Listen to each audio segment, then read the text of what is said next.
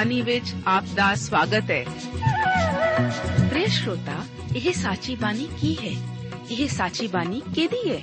ਹੋਰ ਇਹ ਸਾਨੂੰ ਕਿੱਥੇ ਮਿਲੂਗੀ? ਸ਼ਰੋਤਾ, ਇਹ ਸਾਚੀ ਬਾਣੀ ਦਾ ਸਾਡੇ ਜੀਵਨ 'ਚ ਕੀ ਲਾਭ ਹੈ? ਇਹਦਾ ਸਾਡੇ ਜੀਵਨ 'ਚ ਕੀ ਮੋਲ ਹੈ?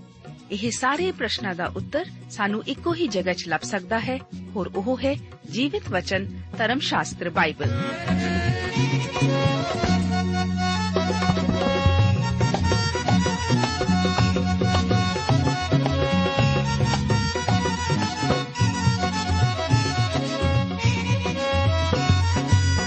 ਧਰਮ ਸ਼ਾਸਤਰ ਬਾਈਬਲ।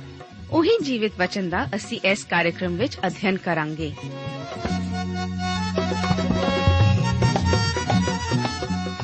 ਤੇ ਹੁਣ ਪਵਿੱਤਰ ਸ਼ਾਸਤਰ ਬਾਈਬਲ ਦਾ ਅਧਿਐਨ ਸ਼ੁਰੂ ਕਰਨ ਤੋਂ ਪਹਿਲਾਂ, ਆਈਏ ਅਸੀਂ ਆਪਣੇ ਮਨਾਂ ਨੂੰ ਤਿਆਰ ਕਰੀਏ ਇਸ ਭਜਨ ਦੁਆਰਾ।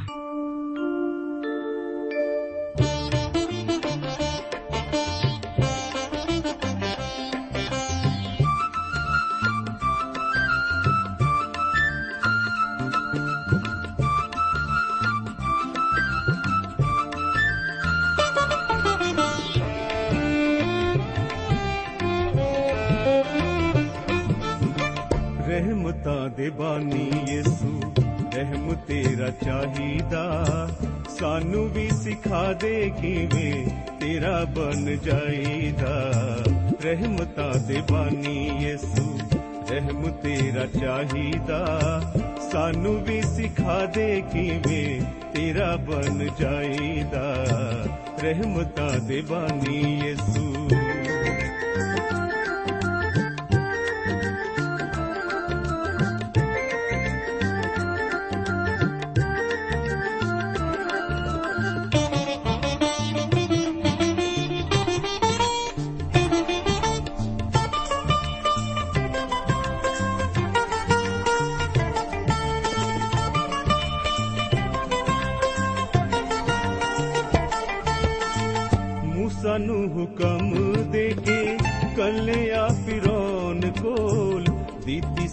ਸੀ ਹਿਦਾਇਤ ਉਹਨੂੰ ਜਾ ਕੇ ਮੇਰਾ ਭੇਦ ਖੋਲ। ਮੂਸਾ ਨੂੰ ਹੁਕਮ ਦੇ ਕੇ ਕੱਲਿਆ ਫਿਰੌਨ ਕੋਲ ਦਿੱਤੀ ਸੀ ਹਿਦਾਇਤ ਉਹਨੂੰ ਜਾ ਕੇ ਮੇਰਾ ਭੇਦ ਖੋਲ। ਕੌਮਾਂ ਨੂੰ ਗੁਲਾਮੀ ਵਿੱਚੋਂ, ਕੌਮਾਂ ਨੂੰ ਗੁਲਾਮੀ ਵਿੱਚੋਂ ਕਿਵੇਂ ਹੈ ਛੁੜਾਈਦਾ ਸਾਨੂੰ ਵੀ ਸਿਖਾ ਦੇ ਕਿਵੇਂ ਤੇਰਾ ਬਣ ਜਾਈਦਾ। ਰਹਿਮਤਾਂ ਦੇ ਬਾਨੀ ਯਿਸੂ।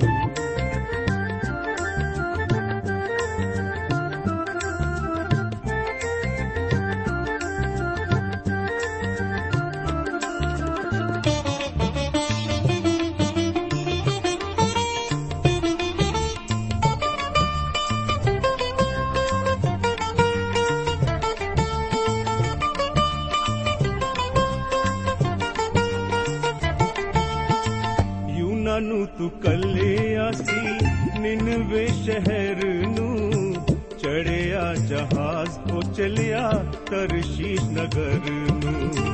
ਯੂਨਾ ਨੂੰ ਤੂੰ ਕੱਲੇ ਆਸੀ, ਨਿਨਵੇ ਸ਼ਹਿਰ ਨੂੰ ਚੜਿਆ, ਜਹਾਜ਼ ਉਹ ਚਲਿਆ ਤਰਸ਼ੀਸ਼ ਨਗਰ ਨੂੰ। ਕਿਵੇਂ ਆਪਣੇ ਬੰਦਿਆਂ ਤੋਂ, ਕਿਵੇਂ ਆਪਣੇ ਬੰਦਿਆਂ ਤੋਂ ਹੁਕਮ ਮਨਾਈਦਾ। ਸਾਨੂੰ ਵੀ ਸਿਖਾ ਦੇ ਕਿਵੇਂ ਤੇਰਾ ਬਣ ਜਾਈਦਾ ਰਹਿਮਤਾਂ ਦੇ ਬਾਨੀ ਯਿਸੂ ਰਹਿਮ ਤੇਰਾ ਚਾਹੀਦਾ ਸਾਨੂੰ ਵੀ ਸਿਖਾ ਦੇ ਕਿਵੇਂ ਤੇਰਾ ਬਣ ਜਾਈਦਾ ਰਹਿਮਤਾਂ ਦੇ ਬਾਨੀ ਯਿਸੂ ਰਹਿਮ ਤੇਰਾ ਚਾਹੀਦਾ ਸਾਨੂੰ ਵੀ ਸਿਖਾ ਦੇ ਕਿਵੇਂ ਤੇਰਾ ਬਣ ਜਾਈਦਾ ਰਹਿਮਤਾਂ ਦੇ ਬਾਨੀ ਯਿਸੂ। ਧਰਮ ਸ਼ਾਸਤਰ ਬਾਈਬਲ ਦੇ ਵਚਨ ਹਨ ਕਿ ਪਰਮੇਸ਼ਵਰ ਆਤਮਾ ਹੈ ਅਤੇ ਜੋ ਉਹਦੀ ਭਗਤੀ ਕਰਦੇ ਹਨ, ਉਹਨਾਂ ਨੂੰ ਚਾਹੀਦਾ ਹੈ ਕਿ ਉਹ ਆਤਮਾ ਅਤੇ ਸਚਾਈ ਨਾਲ ਭਗਤੀ ਕਰਨ।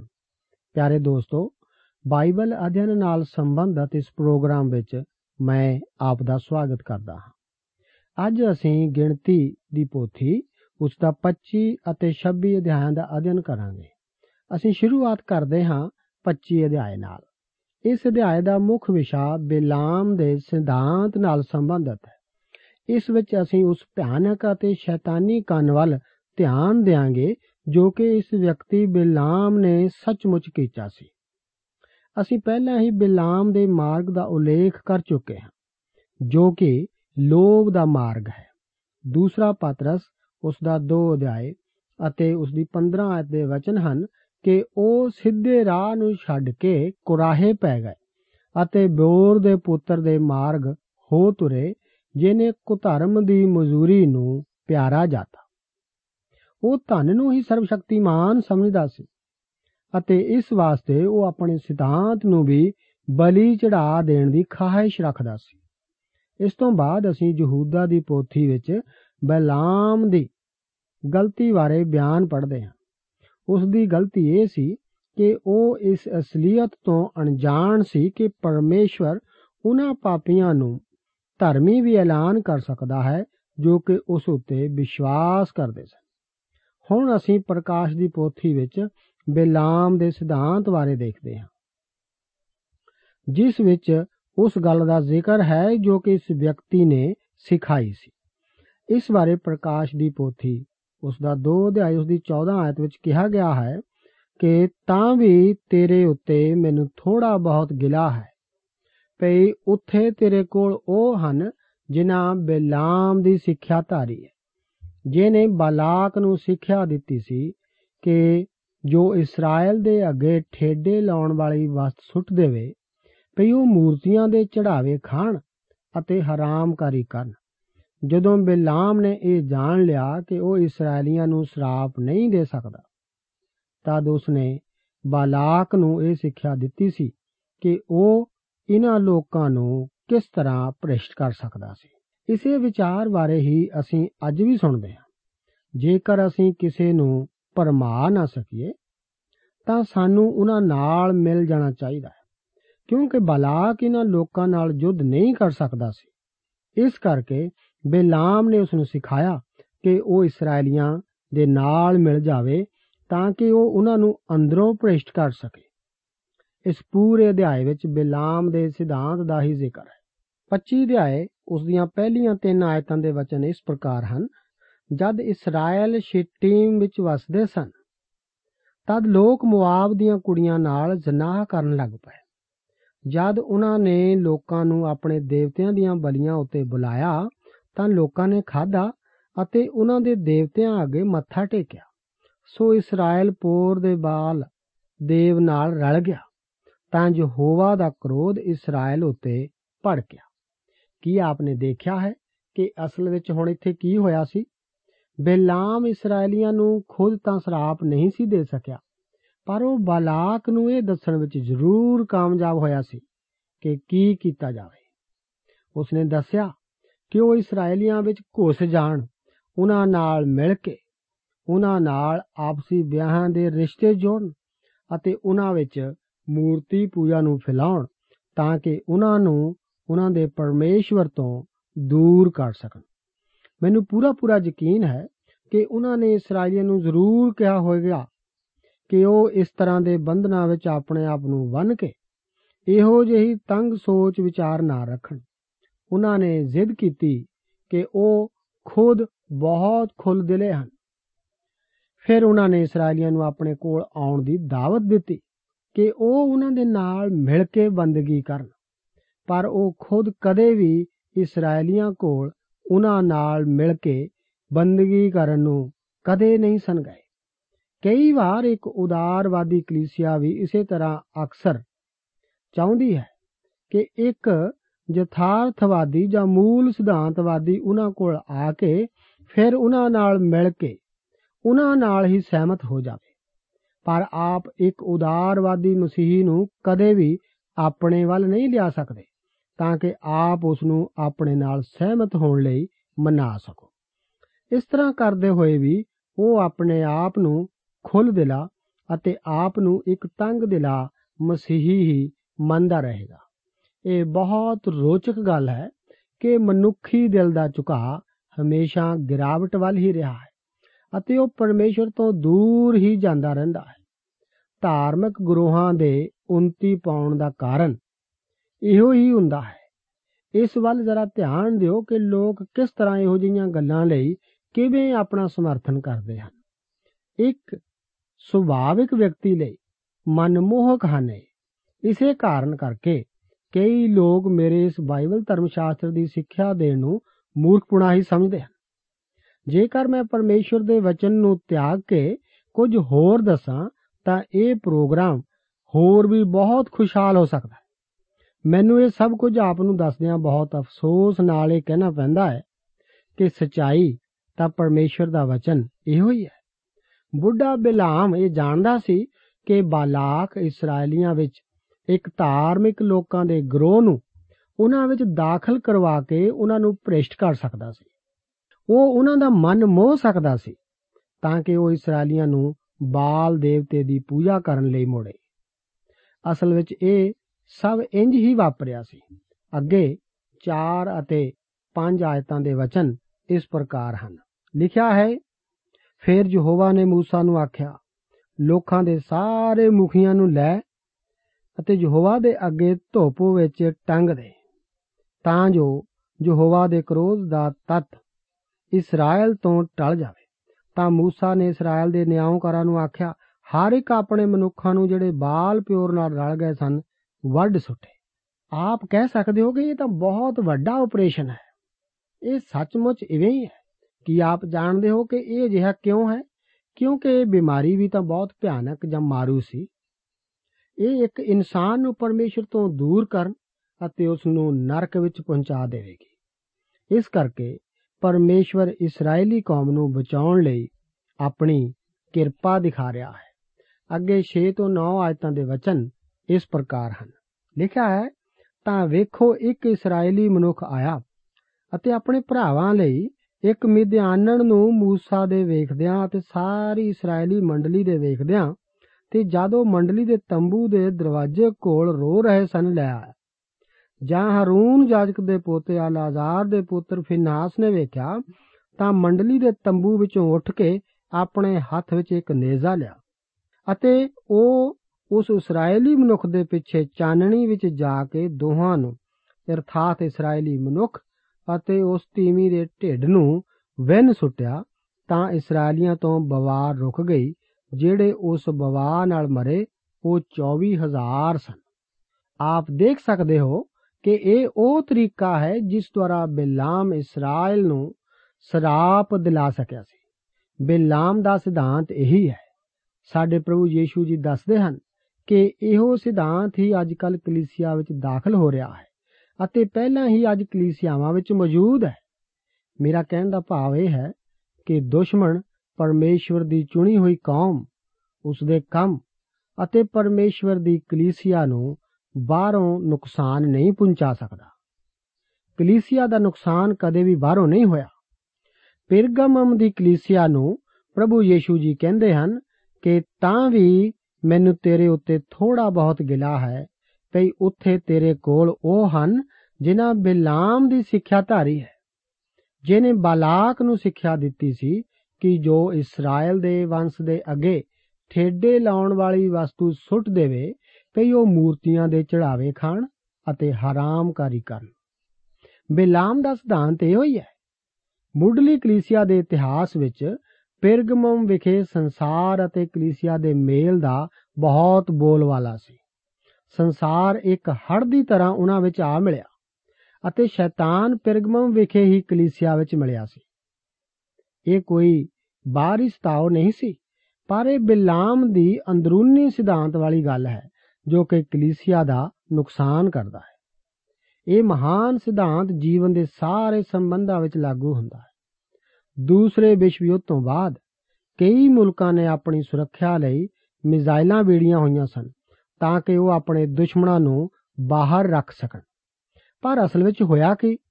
ਉਹਨਾਂ ਦੇ ਅੰਦਰ ਇੰਨੀ ਨੈਤਿਕ ਗਰਾਵਟ ਆ ਗਈ ਕਿ ਉਹ ਅੰਦਰੋਂ ਹੀ ਤਬਾਹ ਹੋਣ ਲੱਗ ਪਏ। ਕੀ ਕਦੇ ਆਪਨੇ ਗੌਰ ਕੀਤਾ ਹੈ ਕਿ ਪ੍ਰਭੂ ਯੀਸ਼ੂ ਮਸੀਹ ਜੀ ਵੀ ਅੰਦਰੋਂ ਹੀ ਪਕੜਵਾਏ ਗਏ ਸਨ? ਉਹਨਾਂ ਨੂੰ ਪਕੜਵਾਉਣ ਵਾਲਾ ਕੋਈ ਰੋਮੀ ਸਿਪਾਹੀ ਨਹੀਂ ਸੀ? ਉਹਨਾਂ ਨੂੰ ਫੜਾਉਣ ਵਾਲਾ ਤਾਂ ਉਹਨਾਂ ਦਾ ਆਪਣਾ ਖੁਦ ਦਾ ਹੀ ਇੱਕ ਚੇਲਾ ਸੀ। ਇਹ ਤਾਂ ਉਹਨਾਂ ਦੀ ਆਪਣੀ ਹੀ ਕੌਮ ਸੀ ਜਿਸ ਨੇ ਕਿ ਉਹਨਾਂ ਨੂੰ ਸਲੀਬ ਉੱਤੇ ਦਿੱਤੇ ਜਾਣ ਲਈ ਰੋਮੀ ਸਰਕਾਰ ਦੇ ਹੱਥ ਸੌਂਪ ਦਿੱਤਾ ਸੀ। ਯੀਸ਼ੂ ਜੀ ਨੂੰ ਹਮੇਸ਼ਾ ਅੰਦਰੋਂ ਹੀ ਧੋਖਾ ਦਿੱਤਾ ਜਾਂਦਾ ਹੈ। ਇਹ ਗੱਲ ਤਾਂ ਅੱਜ ਵੀ ਸੱਚ ਹੈ। ਇਹੋ ਹੀ ਤਾਂ ਬਿਲਾਮ ਦਾ ਸਿਧਾਂਤ ਹੈ ਅਤੇ ਇਹ ਤਾਂ ਇੱਕ ਨਿੰਦਾਯੋਗ ਸਿਧਾਂਤ ਹੈ। ਹੁਣ ਅੱਗੇ 10 ਤੋਂ ਲੈ ਕੇ 18 ਆਇਤਾਂ ਦੇ ਵਚਨ ਇਸ ਪ੍ਰਕਾਰ ਹਨ। ਲਿਖਿਆ ਹੈ, ਫਿਰ ਯਹੋਵਾ موسی ਨੂੰ ਬੋਲਿਆ, ਹਾਰੂਨ ਜਾਜਕ ਦੇ ਪੋਤੇ ਅਲਾਜ਼ਾਰ ਦੇ ਪੁੱਤਰ ਫਿਨਹਾਸ ਨੇ ਮੇਰੇ ਕ੍ਰੋਧ ਨੂੰ ਇਸرائیਲੀਆਂ ਤੋਂ ਟਾਲ ਦਿੱਤਾ ਹੈ। ਜਦ ਉਹਨਾਂ ਉਹਨਾਂ ਵਿੱਚ ਮੇਰੀ ਅਣਖ ਨਾਲ ਅਣਖੀ ਹੋਇਆ ਤਾਂ ਹੀ ਮੈਂ ਇਸرائیਲੀਆਂ ਦਾ ਆਪਣੀ ਅਣਖ ਨਾਲ ਅੰਤ ਨਹੀਂ ਕੀਤਾ। ਇਸ ਲਈ ਆਖ ਕਿ ਵੇਖ, ਮੈਂ ਉਹਨੂੰ ਆਪਣੀ ਸ਼ਾਂਤੀ ਦਾ ਨੇਮ ਦਿੰਦਾ ਹਾਂ ਅਤੇ ਉਹ ਉਸ ਲਈ ਅਤੇ ਉਸ ਦੇ ਪਿੱਛੋਂ ਉਸ ਦੀ ਅੰਸ਼ ਲਈ ਸਦਾ ਦੀ ਜਾਜਕਾਈ ਦਾ ਨੇਮ ਹੋਵੇਗਾ। ਕਿਉਂ ਜੋ ਉਹ ਆਪਣੇ ਪਰਮੇਸ਼ਵਰ ਲਈ ਅਣਖੀ ਹੋਇਆ ਅਤੇ ਇਸرائیਲੀਆਂ ਲਈ ਪ੍ਰਾਸ਼ਚਿਤ ਕੀਤਾ। ਉਸ ਇਸرائیਲੀ ਮਨੁੱਖ ਦਾ ਨਾਮ ਜ਼ਿਮਰੀ ਸੀ ਜੋ ਕਿ ਮਿਦਿਆਨੀ ਤੀਵੀ ਨਾਲ ਮਾਰਿਆ ਗਿਆ। ਉਹ ਸ਼ਿਮਿਓਨੀਆਂ ਵਿੱਚੋਂ ਆਪਣੇ ਪਿਤਾ ਦੇ ਘਰਾਣੇ ਦਾ ਪ੍ਰਧਾਨ ਸਾਲੂ ਦਾ ਪੁੱਤਰ ਸੀ ਅਤੇ ਉਸ ਮਿਦਿਆਨੀ ਤੀਵੀ ਦਾ ਨਾਮ ਜਿਹੜੀ ਮਾਰੀ ਗਈ ਸੂਰ ਦੀ ਧੀ ਕਾਜ਼ਵੀ ਸੀ ਅਤੇ ਉਹ ਆਪਣੇ ਪਿਤਾ ਦੇ ਘਰਾਣੇ ਵਿੱਚ ਮਿਦਿਆਨ ਦੇ ਲੋਕਾਂ ਦਾ ਮੁਖੀਆ ਸੀ।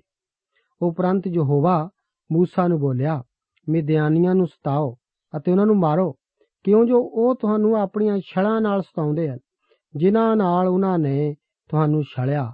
ਜਿਵੇਂ ਪਿਓਰ ਦੀ ਗੱਲ ਵਿੱਚ ਅਤੇ ਉਹਨਾਂ ਦੀ ਭੈਣ ਮਿਦਿਆਨ ਪ੍ਰਧਾਨ ਦੀ ਧੀ ਕਾਜ਼ਵੀ ਦੀ ਗੱਲ ਵਿੱਚ, ਜਿਹੜੀ ਬਵਾ ਦੇ ਦਿਨ ਪਿਓਰ ਦੀ ਗੱਲ ਦੇ ਕਾਰਨ ਮਾਰੀ ਗਈ ਸੀ। ਪਰਮੇਸ਼ਰ ਫਿਨਹਾਸ ਨੂੰ, ਜੋ ਕਿ ਅਲੀਜ਼ਾਰ ਦਾ ਪੁੱਤਰ ਅਤੇ ਹਾਰੂਨ ਜਾਜਕ ਦਾ ਪੋਤਾ ਸੀ, ਉਸ ਨੂੰ ਜਾਜਕਾਈ ਦਾ ਨੇਮ ਦਿੱਤਾ। ਇਸ ਅਧਿਆਏ ਦੀ ਸਮਾਪਤੀ ਪਰਮੇਸ਼ਵਰ ਦੇ ਦੱਸੇ ਅਨੁਸਾਰ ਮੂਸਾ ਨੂੰ, ਮਿਦਿਆਨੀਆਂ ਨੂੰ ਮਾਰ ਸੁੱਟਣ ਦੇ ਹੁਕਮ ਦੇਣ ਨਾਲ ਹੁੰਦੀ ਹੈ। ਇਸ ਦੇ ਨਾਲ ਅਸੀਂ ਹੁਣ 26 ਅਧਿਆਏ ਵਿੱਚ ਦਾਖਲ ਹੁੰਦੇ ਹਾਂ। ਇਸ ਅਧਿਆਏ ਦਾ ਮੁੱਖ ਵਿਸ਼ਾ ਨਵੀਂ ਪੀੜ੍ਹੀ ਦੀ ਗਿਣਤੀ ਹੈ। ਇੱਥੋਂ ਗਿਣਤੀ ਦੀ ਪੁਸਤਕ ਦੇ ਇੱਕ ਨਵੇਂ ਭਾਗ ਦਾ ਆਰੰਭ ਹੁੰਦਾ ਹੈ। ਹੁਣ ਇਹ ਨਵੀਂ ਪੀੜ੍ਹੀ ਵਾਅਦੇ ਦੇ ਦੇਸ਼ ਵਿੱਚ ਦਾਖਲ ਹੋਣ ਦੀ ਤਿਆਰੀ ਕਰਦੀ ਹੈ ਬਾਕੀ ਭਾਗ ਜੋ ਇਸ ਗਿਣਤੀ ਦੀ ਪੁਸਤਕ ਦਾ ਹੈ, ਉਹ ਇਸ ਤਿਆਰੀ ਨਾਲ ਹੀ ਸੰਬੰਧਿਤ ਹੈ। ਜਦੋਂ ਅਸੀਂ 26 ਅਧਿਆਏ ਦੀ ਗਿਣਤੀ ਦੀ ਤੁਲਨਾ ਇਸرائیਲੀਆਂ ਦੀ ਉਜਾੜ ਦੀ ਯਾਤਰਾ ਦੇ ਦੂਸਰੇ ਪੜਾਅ ਵਿੱਚ ਕੀਤੀ, ਗਿਣਤੀ ਨਾਲ ਕਰਦੇ ਹਾਂ, ਤਾਂ ਸਾਨੂੰ ਪਤਾ ਲੱਗਦਾ ਹੈ ਕਿ ਇਸ ਵਿੱਚ ਕਾਫੀ ਫ਼ਰਕ ਹੈ। ਇਸ ਤੁਲਨਾ ਤੋਂ ਸਾਨੂੰ ਪਤਾ ਲੱਗਦਾ ਹੈ ਕਿ ਕੁਝ ਗੋਤਾਂ ਦੀ ਗਿਣਤੀ ਵਿੱਚ ਭਾਵੇਂ ਕਾਫੀ ਵਾਧਾ ਹੋਇਆ ਪਰ ਕਾਫੀ ਗੋਤਾਂ ਦੀ ਗਿਣਤੀ ਕਾਫੀ ਘਟ ਵੀ ਗਈ ਸੀ। ਇਸ ਤਰ੍ਹਾਂ ਇਸرائیਲੀਆਂ ਦੀ ਕੁੱਲ ਗਿਣਤੀ ਵਿੱਚ 1820 ਲੋਕਾਂ ਦਾ ਘਾਟਾ ਹੋਇਆ ਸੀ। ਇਸਰਾਇਲ ਦੇ 12 ਗੋਤਾਂ ਦੀ ਪੁਰਾਣੀ ਗਿਣਤੀ ਅਤੇ ਨਵੀਂ ਗਿਣਤੀ ਦੀ ਤੁਲਨਾ ਕਰਕੇ ਉਹਨਾਂ ਵਿੱਚ ਕਰਮਵਾਰ ਵਾਧਾ ਜਾਂ ਘਾਟਾ ਇਸ ਤਰ੍ਹਾਂ ਹੈ। ਰੂਬੇਨ ਗੋਤ ਦੀ ਪੁਰਾਣੀ ਗਿਣਤੀ 46500 ਅਤੇ ਨਵੀਂ ਗਿਣਤੀ 43730 ਇਸ ਤਰ੍ਹਾਂ ਅਸੀਂ ਦੇਖਦੇ ਹਾਂ ਕਿ ਇਸ ਗੋਤ ਵਿੱਚ 2770 ਲੋਕਾਂ ਦੀ ਘਾਟ ਪੈਦਾ ਹੋਈ। ਸ਼ਿਮੇਓਨ ਦੇ ਗੋਤ ਦੀ ਪੁਰਾਣੀ ਗਿਣਤੀ 59300 ਅਤੇ ਨਵੀਂ ਗਿਣਤੀ 22200 ਅਤੇ ਇਸ ਗੋਤ ਵਿੱਚ ਵੀ 37100 ਲੋਕਾਂ ਦੀ ਘਾਟ ਆਈ। ਇਸ ਤੋਂ ਬਾਅਦ ਗਾਦ ਦੇ ਗੋਤ ਦੀ ਪੁਰਾਣੀ ਗਿਣਤੀ 45650 ਅਤੇ ਨਵੀਂ ਗਿਣਤੀ 40500 ਇਸ ਗੋਤ ਵਿੱਚ ਵੀ 5150 ਲੋਕਾਂ ਦਾ ਘਾਟਾ ਹੋਇਆ। ਇਸ ਤੋਂ ਬਾਅਦ ਯਹੂਦਾ ਦੇ ਗੋਤ ਦੀ ਪੁਰਾਣੀ ਗਿਣਤੀ 74600 ਅਤੇ ਨਵੀਂ ਗਿਣਤੀ 76500 ਇਸ ਗੋਤ ਵਿੱਚ 1900 ਲੋਕਾਂ ਦਾ ਵਾਧਾ ਹੋਇਆ। ਇਸਾਖਾਰ ਦੀ ਪੁਰਾਣੀ ਗਿਣਤੀ 54400 ਅਤੇ ਨਵੀਂ ਗਿਣਤੀ 64300 ਅਤੇ ਇਸ ਗੋਤ ਵਿੱਚ 9990 ਲੋਕਾਂ ਦਾ ਵਾਧਾ। ਜਬੂਲੂਨ ਪੁਰਾਣੀ ਗਿਣਤੀ 57400 ਨਵੀਂ ਗਿਣਤੀ 60500 ਅਤੇ ਇਸ ਗੋਤ ਵਿੱਚ 3100 ਲੋਕਾਂ ਦਾ ਵਾਧਾ ਹੋਇਆ। ਇਫਰਾਈਮ 40500 ਪੁਰਾਣੀ ਗਿਣਤੀ ਅਤੇ ਨਵੀਂ ਗਿਣਤੀ 32500 ਅਤੇ ਇਸ ਗੋਤ ਵਿੱਚ ਕੁੱਲ ਘਾਟਾ ਹੋਇਆ 8000 ਲੋਕਾਂ ਦਾ। ਮਨਸ਼ੇ ਦੀ ਪੁਰਾਣੀ ਗਿਣਤੀ 32200 ਨਵੀਂ ਗਿਣਤੀ 52700 ਅਤੇ ਵਾਧਾ ਹੋਇਆ 20500 ਲੋਕਾਂ ਦਾ।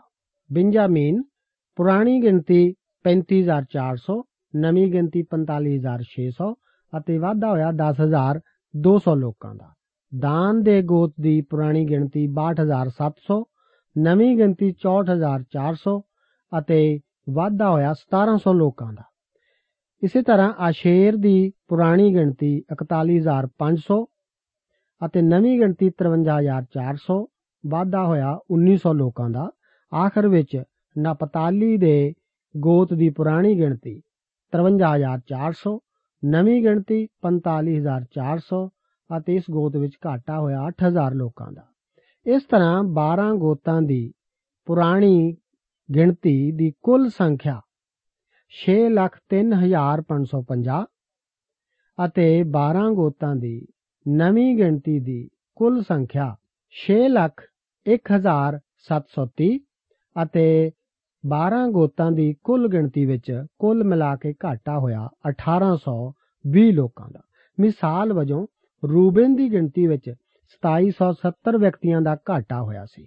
ਇੱਕ ਤੋਂ 4 ਆਇਤਾਂ ਦੇ ਵਚਨ ਇਸ ਪ੍ਰਕਾਰ ਹਨ। ਇੱਥੇ ਲਿਖਿਆ ਹੈ, ਬਵਾ ਦੇ ਮਗਰੋਂ ਇਉਂ ਹੋਇਆ ਕਿ ਯਹੋਵਾ ਨੇ ਮੂਸਾ ਔਰ ਹਰੂਨ ਜਾਜਕ ਦੇ ਪੁੱਤਰ ਅਲ ਅਜ਼ਾਰ ਨੂੰ ਆਖਿਆ ਇਸرائیਲੀਆਂ ਦੀ ਸਾਰੀ ਮੰਡਲੀ ਦੀ ਗਿਣਤੀ ਕਰੋ 20 ਵਰਿਆਂ ਔਰ ਉੱਪਰ ਦੇ, ਅਤੇ ਪਿਤਰਾਂ ਦੇ ਘਰਾਣਿਆਂ ਅਨੁਸਾਰ ਸਾਰੇ ਜਿਹੜੇ ਇਸਰਾਇਲ ਵਿੱਚ ਯੁੱਧ ਕਰਨ ਯੋਗ ਹਨ, ਤਦ ਮੂਸਾ ਔਰ ਅਲ ਅਜ਼ਾਰ ਜਾਜਕ ਮੁਆਬ ਦੇ ਮੈਦਾਨ ਵਿੱਚ ਜਰਦਨ ਉੱਤੇ ਜਰੀਹੋ ਕੋਲ ਉਹਨਾਂ ਨੂੰ ਬੋਲੇ 20 ਵਰਿਆਂ ਔਰ ਉੱਪਰ ਦੇ ਮਨੁੱਖਾਂ ਦੀ ਗਿਣਤੀ ਕਰੋ, ਜਿਵੇਂ ਯਹੋਵਾ ਨੇ ਮੂਸਾ ਔਰ ਇਸرائیਲੀਆਂ ਨੂੰ ਹੁਕਮ ਦਿੱਤਾ ਸੀ, ਜਦ ਉਹ ਮਿਸਰ ਦੇਸ਼ ਤੋਂ ਨਿਕਲ ਰਹੇ ਸਨ।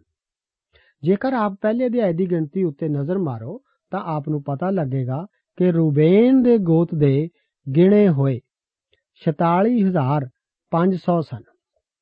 ਇਹ ਤਾਂ ਉਸ ਸਮੇਂ ਤੋਂ 40 ਸਾਲ ਪਹਿਲਾਂ ਦੀ ਗਿਣਤੀ ਹੈ, ਜਦੋਂ ਕਿ ਉਹਨਾਂ ਨੇ ਉਜਾੜ ਦੀ ਯਾਤਰਾ ਸ਼ੁਰੂ ਕੀਤੀ ਸੀ। ਇਸ ਦੀ ਤੁਲਨਾ ਵਿੱਚ ਦਾਨ ਦੇ ਗੋਤ ਵਿੱਚ ਕਾਫੀ ਵਾਧਾ ਹੋਇਆ ਸੀ। ਇਸ ਦੇ ਸੰਬੰਧ ਵਿੱਚ 7ਵੀਂ ਆਇਤ ਦੇ ਵਚਨ ਇਸ ਪ੍ਰਕਾਰ ਹਨ। ਲਿਖਿਆ ਹੈ ਕਰਮੀ ਤੋਂ ਕਰਮੀਆਂ ਦਾ ਟੱਬਰ। ਇਹ ਰੋਬੇਨੀਆਂ ਦੇ ਟੱਬਰ ਹਨ ਅਤੇ ਜਿਹੜੇ ਉਹਨਾਂ ਵਿੱਚੋਂ ਗਿਣੇ ਗਏ, ਉਹ 43730 ਸਨ। ਅੱਗੇ 42 ਅਤੇ 43 ਆਇਤਾਂ ਦੇ ਵਚਨ ਸਾਨੂੰ ਪਹਿਲੀ ਗਿਣਤੀ ਦੇ ਦੌਰਾਨ ਦਾਨ ਬਾਰੇ ਦੱਸਦੇ ਹਨ ਕਿ ਦਾਨ ਦੇ ਗੋਤ ਦੇ ਗਿਣੇ ਹੋਏ 62700 ਸਨ। ਇਸ ਤਰ੍ਹਾਂ ਦਾਨ ਦੀ ਗਿਣਤੀ ਵਿੱਚ 1700 ਲੋਕਾਂ ਦਾ ਵਾਧਾ ਹੋਇਆ ਸੀ। ਪਰ ਦੂਸਰੀ ਗਿਣਤੀ ਵਿੱਚ ਇਸਰਾਇਲ ਦੇ ਲੋਕਾਂ ਦੀ ਕੁੱਲ ਗਿਣਤੀ ਵਿੱਚ 1820 ਲੋਕਾਂ ਦੀ ਘਾਟ ਦੱਸੀ ਗਈ ਹੈ। ਪੁਰਾਣੀ ਉਜਾੜ ਵਿੱਚ ਹੀ ਖਤਮ ਹੋ ਗਈ ਸੀ। ਜਿਵੇਂ ਕਿ ਪਰਮੇਸ਼ਵਰ ਨੇ ਉਹਨਾਂ ਨੂੰ ਦੱਸਿਆ ਸੀ ਕਿ ਇਸ ਉਜਾੜ ਵਿੱਚ ਤੁਹਾਡੀਆਂ ਲੋਥਾਂ ਡਿੱਗਣਗੀਆਂ ਅਤੇ ਤੁਹਾਡੇ ਸਾਰੇ ਗਿਣੇ ਹੋਏ, ਤੁਹਾਡੇ ਕੁੱਲ ਲੇਖੇ ਅਨੁਸਾਰ 20 ਵਰਿਆਂ ਦੇ ਅਤੇ ਉਸ ਦੇ ਉੱਪਰ ਦੇ ਜੋ ਮੇਰੇ ਵਿਰੁੱਧ ਬੁੜਬੁੜਾਏ। ਅੱਗੇ 64 ਅਤੇ 65 ਆਇਤਾਂ ਦੇ ਵਚਨ ਵੀ ਇਸੇ ਨਾਲ ਸੰਬੰਧਿਤ ਹਨ। ਇਹ ਹੁਣ ਨਵੀਂ ਪੀੜ੍ਹੀ ਹੀ ਹੈ। ਪੁਰਾਣੀ ਪੀੜ੍ਹੀ ਸਾਰੀ ਕਾਲਬ ਅਤੇ ਯਹੋਸ਼ੂਆ ਤੋਂ ਇਲਾਵਾ ਮਰ ਚੁੱਕੀ ਹੈ। ਉਹ ਲੋਕ ਜੋ ਕਿ 20 ਸਾਲ ਦੀ ਉਮਰ ਤੋਂ ਘੱਟ ਦੇ ਸਨ, ਪਰਮੇਸ਼ਵਰ ਨੇ ਉਹਨਾਂ ਨੂੰ ਕਾਦੇਸ਼ ਵਰਨੀਆਂ ਵਿਖੇ ਵਿਦਰੋਹ ਅਤੇ ਅਸਫਲਤਾ ਲਈ ਜ਼ਿੰਮੇਵਾਰ ਨਹੀਂ ਸੀ ਗਣਿਆ। ਇਹ ਸਾਨੂੰ ਜ਼ਿੰਮੇਵਾਰੀ ਦੀ ਅਵਸਥਾ ਜਾਂ ਉਮਰ ਬਾਰੇ ਕੁਝ ਇਸ਼ਾਰਾ ਕਰਦਾ ਹੈ। ਮੈਂ ਨਹੀਂ ਜਾਣਦਾ ਕਿ ਇਹ ਜ਼ਿੰਮੇਵਾਰ ਠਹਿਰਾਏ ਜਾਣ ਦੀ ਉਮਰ ਕਿੰਨੀ ਹੈ। ਅਤੇ ਨਾ ਹੀ ਮੈਂ ਇਹ ਸੁਝਾਅ ਦੇਣਾ ਚਾਹੁੰਦਾ ਹਾਂ ਕਿ ਇਹ ਉਮਰ 20 ਸਾਲ ਦੀ ਉਮਰ ਹੈ। ਪਰ ਮੇਰਾ ਵਿਚਾਰ ਹੈ ਕਿ ਇਹ ਇਸ ਨਾਲੋਂ ਕਾਫੀ ਵੱਧ ਹੈ, ਜਿੰਨੀ ਕਿ ਸਾਡੇ ਵਿੱਚੋਂ ਬਹੁਤੇ ਹੋਣ ਦਾ ਕਿਆਫਾ ਲਾਉਂਦੇ ਹਨ। ਦੋ ਵਿਅਕਤੀਆਂ ਤੋਂ ਇਲਾਵਾ ਇਹ ਸਾਰੀ ਨਵੀਂ ਪੀੜ੍ਹੀ ਹੀ ਹੈ। ਇਹਨਾਂ ਦੋ ਵਿਅਕਤੀਆਂ ਨਾਲ ਸਾਨੂੰ ਹੋਰ ਵੀ ਵਧੇਰੇ ਜਾਣ ਪਛਾਣ ਕਰਵਾਈ ਜਾਵੇਗੀ ਜਦੋਂ ਅਸੀਂ ਯਹੋਸ਼ੂਆ ਦੀ ਪੋਥੀ ਵਿੱਚ ਪਹੁੰਚਾਂਗੇ। ਪ੍ਰਭੂ ਆਪ ਨੂੰ ਇਹਨਾਂ ਵਚਨਾਂ ਨਾਲ ਬਰਕਤ ਦੇ।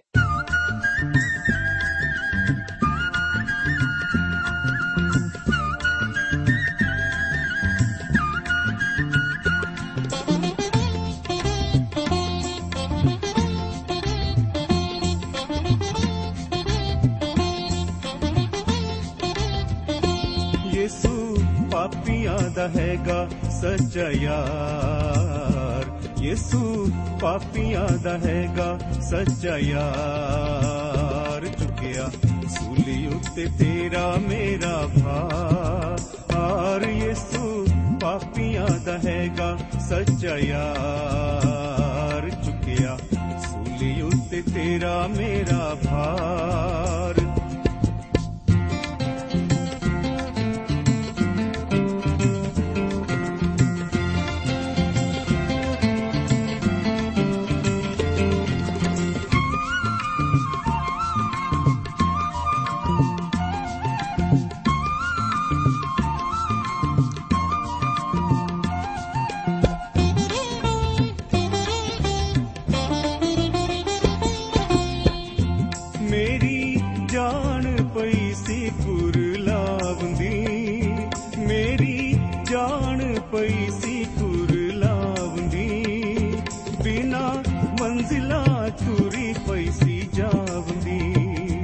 ਰਾਹੇ ਪਾਇਆ ਜਦੋਂ ਕੀਤੀ ਸੀ ਪੁਕਾਰ ਰਾਹੇ ਪਾਇਆ ਜਦੋਂ ਕੀਤੀ ਸੀ ਪੁਕਾਰ ਚੁੱਕਿਆ ਸੂਲੀ ਉੱਤੇ ਤੇਰਾ ਮੇਰਾ ਭਾਰ ਯਿਸੂ ਪਾਪੀਆਂ ਦਾ ਹੈਗਾ ਸੱਚਾ ਯਾਰ ਚੁੱਕਿਆ ਸੂਲੀ ਉੱਤੇ ਤੇਰਾ ਮੇਰਾ ਭਾਰ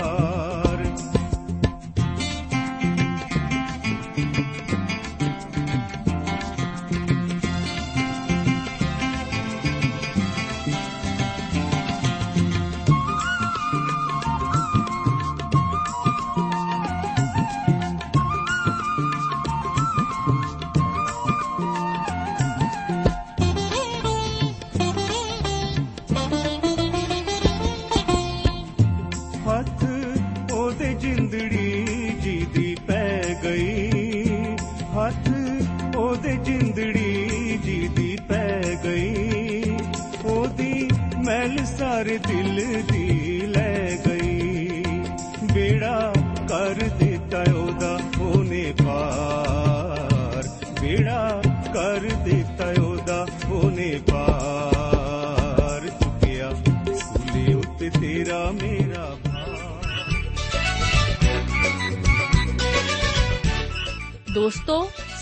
ਉਮੀਦ ਹੈ ਕਿ ਇਹ ਕਾਰਜਕ੍ਰਮ ਤੁਹਾਨੂੰ ਪਸੰਦ ਆਇਆ ਹੋਵੇਗਾ ਤੇ ਇਹ ਕਾਰਜਕ੍ਰਮ ਸੁਣ ਕੇ ਤੁਹਾਨੂੰ ਬਰਕਤਾਂ ਮਿਲੀਆਂ ਹੋਣਗੀਆਂ। ਜੇ ਤੁਸੀਂ ਇਹ ਕਾਰਜਕ੍ਰਮ ਦੇ ਬਾਰੇ ਕੁਝ ਪੁੱਛਣਾ ਚਾਹੁੰਦੇ ਹੋ, ਤੇ ਸਾਨੂੰ ਇਸ ਪਤੇ ਤੇ ਲਿਖੋ।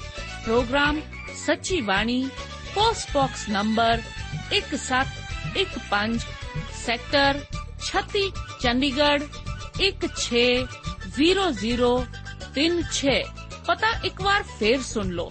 Programme Sachi Bani post box number 1715 sector 36 Chandigarh 160036 ਸਾਡਾ ਈਮੇਲ ਪਤਾ ਹੈ punjabi ttb at twr.in ਪਤਾ ਇੱਕ ਵਾਰ ਫੇਰ ਸੁਣ ਲਓ punjabi ttb at twr.in ਹੁਣ ਸਾਡੇ ਪ੍ਰੋਗਰਾਮ ਦਾ ਸਮੇਂ ਸਮਾਪਤ ਹੁੰਦਾ ਹੈ। ਉਮੀਦ ਹੈ ਅਗਲੇ ਪ੍ਰੋਗਰਾਮ ਵਿੱਚ ਤੁਹਾਡੇ ਨਾਲ ਫੇਰ ਪੇਂਟ ਹੋਏਗੀ। ਰੱਬ ਤੁਹਾਨੂੰ ਬਰਕਤ ਦੇ